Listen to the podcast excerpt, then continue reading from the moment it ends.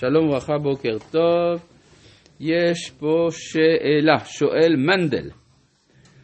אה, שלום הרב. הרב אמר שאחד הדברים שמונע עשיו להרוג את יעקב הוא שיעקב אחיו. אבל לפי מה שראינו עד עכשיו, קין והבל, אברהם ולוט, זה לא אמור להיות ההפך? שעשיו רוצה להרוג את יעקב כי הוא אחיו, ורק התערבות של, ההתערבות של ההורים מונעת זאת? תודה רבה. שוב, יש הבדל בין המודע לתת מודע. המודעות של האחווה מונעת את הרצח, התת מודע הוא הגורם לה, גורם לו. אה, ובכן, אנחנו ממשיכים. מה? למה בעצם יצחק לא שלח את יעקב אל ישמעאל להתחתן, הוא אותו. טוב, אם ישמעאל יש לו יריבות. עם לבן אין לו יריבות, לבן אה, נתן לו את אחותו.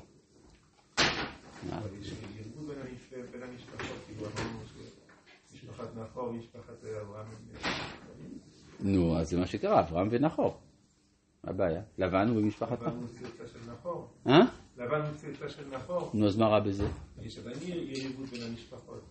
כן, אבל אדרבה, שניהם משרתים את אותה המטרה של הפצת שם השם בעולם, רק כל השאלה אם זה בארץ ישראל או לא. אז אדרבה, יש עניין להביא משם.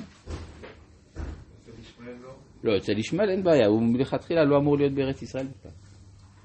כן? הרי זה מה שלמדנו, שהוא אחראי על הריבוי.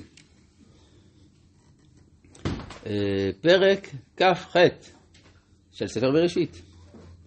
ויצא יעקב מבאר שבע וילך חרנה. זה הגלות הראשונה של עם ישראל בהיסטוריה. במקרה הזה, עם ישראל מיוצג על ידי אדם אחד בלבד, הוא כל האומה, הוא כל עם ישראל, והוא כל כולו יוצא לגלות.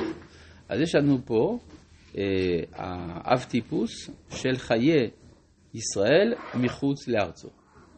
ויצא יעקב מבאר שבע. לפני כן היה לנו ירידת אברהם למצרים, אבל אברהם הוא לא האומה. כיוון שעתיד לצאת ממנו ישמעאל, וגם הנכד שלו זה עשו, כאן יש לנו אדם שכל כולו ישראל, זה אנחנו יודעים מן העתיד. והוא יוצא לגלות, ומזה אנחנו נבין את כל היחס, כל האופן של צורת החיים בגלות והמשמעות של אה, חיי גלות לעם ישראל. אנחנו הרי לא יכולים להתעלם מן העובדה שקצת למעלה מ-50% מההיסטוריה של עם ישראל הייתה מחוץ למקומו. זה דבר תמוה מאוד, שאומה חיה מחוץ לארצה, אבל זאת היא עובדה. לכן אי אפשר להגיד שהדבר הזה במקרה קרה, אומר המהר"ל מפראג, כל הדברים הגדולים לא במקרה נתהוו, אלא יש איזו משמעות של הדבר הזה, במובן שעם ישראל צריך לגלות את האלוהות גם מצד התגלותה וגם מצד כיסויה. הכיסוי הוא הסתר הפנים של הגלות, והגילוי זה השראת השכינה בארץ ישראל. ומכיוון שהאלוהות מתגלה בשני אופנים, גם בגילוי וגם בהסתר, אז יש לנו מה שנקרא שאיפת אחדות ההפכים, על ידי זה שההיסטוריה בנויה גם מגלות וגם מגאולה. גלות השורש הרדיקלי של המילה גלות זה גל, ואילו גאולה, גל גם כן, והאלף היא רק אם קריאה.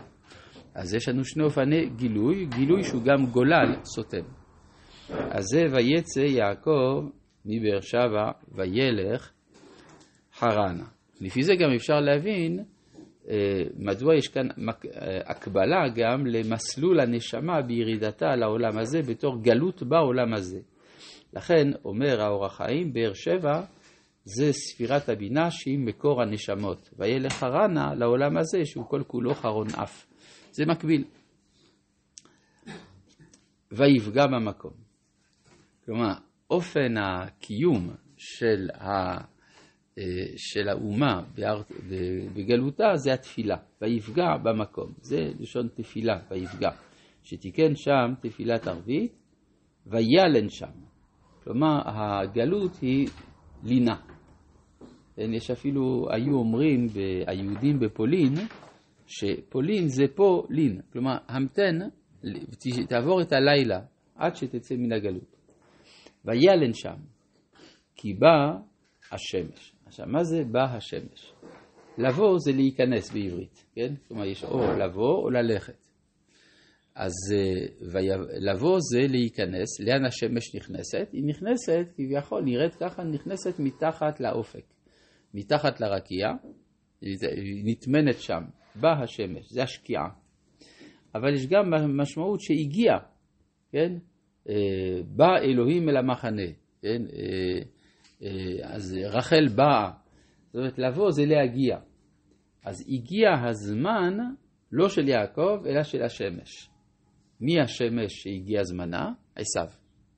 וילן שם כי בא השמש. כלומר, ההיסטוריה מתחלקת מצד הניהול של ענייני הפוליטיקה לשניים, לפעמים בידי עשיו, לפעמים בידי יעקב. בימי הגלות, עשיו הוא המנהל את העניינים, ולכן וילן שם כי בא השמש, זה זמנו של עשיו. ויקח מאבני המקום וישם מרעשותיו וישכב במקום ההוא, כולם מכירים, ויקח מאבני המקום וישם מרעשותיו. אגב, מה זה לשים, אדם לא מחפש ככרית אבנים. אבנים זה לא מקום נוח לנוח, אלא בפשטות הכוונה שהוא שם לעצמו אבנים מסביב לראשו. מסביב לראשו כדי להגן על עצמו מפני בעלי חיים שיבואו. כן, אדם נמצא באיזשהו מקום, הוא צריך הגנה, אין לו אוהל, אין לו כלום, אז הוא שם אבנים מראשותיו. ומה המשמעות של הדבר הזה? שהמקום, המרכזיות, האישיות המרכזית, דרך הפעולה המרכזית של הקדושה בזמן הגלות, זה הצדיק. הרי הצדיק מקדש את מה שהוא בא איתו במגע, ויקח מאבני המקום ויעשה מראשותיו. וישכב במקום ההוא. עכשיו חז"ל אמרו המקום, אתם תראו פה שהמילה מקום חוזרת על עצמה כל הזמן. עד, עד דברי לבן שאומר לא יעשה כן במקומנו. כלומר, כל ה, מה שצריך למצוא כאן זה הערך של המקום דווקא כשיוצאים מן המקום. אמרו חז"ל שיציאתו של צדיק מן העיר עושה רושם. כלומר, יש כאן יחס מיוחד אל קדושת המקום, דווקא בעזיבה של הצדיק, ומי הוא הצדיק האולטימטיבי? צדיקו של עולם זה הקדוש ברוך הוא. כלומר, כשהוא יוצא מן המקום, הוא יוצא מן העיר, מה זה העיר שהקדוש ברוך הוא יוצא ממנה? מהעולם. עושה רושם, חכמי, הקבלה אומרים כשהאינסוף מצמצם את עצמו כדי לאפשר לעולם להתהוות, אז הוא משאיר רושם, רשימו בארמית, כן, איזה מין רושם של אלוהות שמראה שהעולם לא לגמרי עזוב. זו אחת התופעות המעניינות מבחינה רוחנית, מתי יודעים שתופעה מתקיימת? כשהיא מפסיקה. למשל, אחד ה... אחת העדויות ההיסטוריות המעמיקות, מניין לנו שאכן נבואה הייתה? אנחנו יודעים שהייתה נבואה כי היא הפסיקה. זאת אומרת, זה כמו שאם אדם נמצא במקום שבו יש מפעל למשל, עם הרבה מאוד מכונות, והמכונות עושות רעש אדיר, ו... אבל כולם אה, לא שמים לב. ברגע שיש הפסקת חשמל, פתאום שמים לב שהיה פה משהו. אז גם פה, כל, ה... כל ה... שאומר, החיים הרוחניים של הנמצא בגלות או של האומה בגלותה, זה איך להיפגש עם המקום, המקום ברוך הוא. לכן הקדוש ברוך הוא נקרא שמו מקום, ודווקא בפרשה הזאת, פרשת ויצא, המדרש רבה הוא זה שמגלה לנו ששמו של הקדוש ברוך הוא מקום. אבל מה המשמעות שהקדוש ברוך הוא נקרא מקום? אז אפשר להבין באופן פנתאיסטי, אלוהים נמצא בכל מקום. אבל המדרש אומר את ההפך הגמור. המדרש אומר הוא מקומו של עולם, ואין העולם מקומו. זאת אומרת, אם אין העולם מקומו, זה אומר שבעולם אין אלוהות. אז מה יש כן? יש רושם. נותר איזשהו רושם של הנוכחות שהייתה והסתלקה, אבל באופן פשוט, הקדוש ברוך הוא לא נמצא בעולם, וזאת המשמעות המדויקת של הביטוי, הוא מקומו של עולם, ואין העולם מקומו. אז למה לא רגילים? הכוונה שאין לעולם קיום בלעדיו. הוא מקומו של עולם. כן? זה כמו שכתוב, הנה מקום איתי וניצבת על הצור. שהמקום תפל לו ולא הוא תפל למקומו.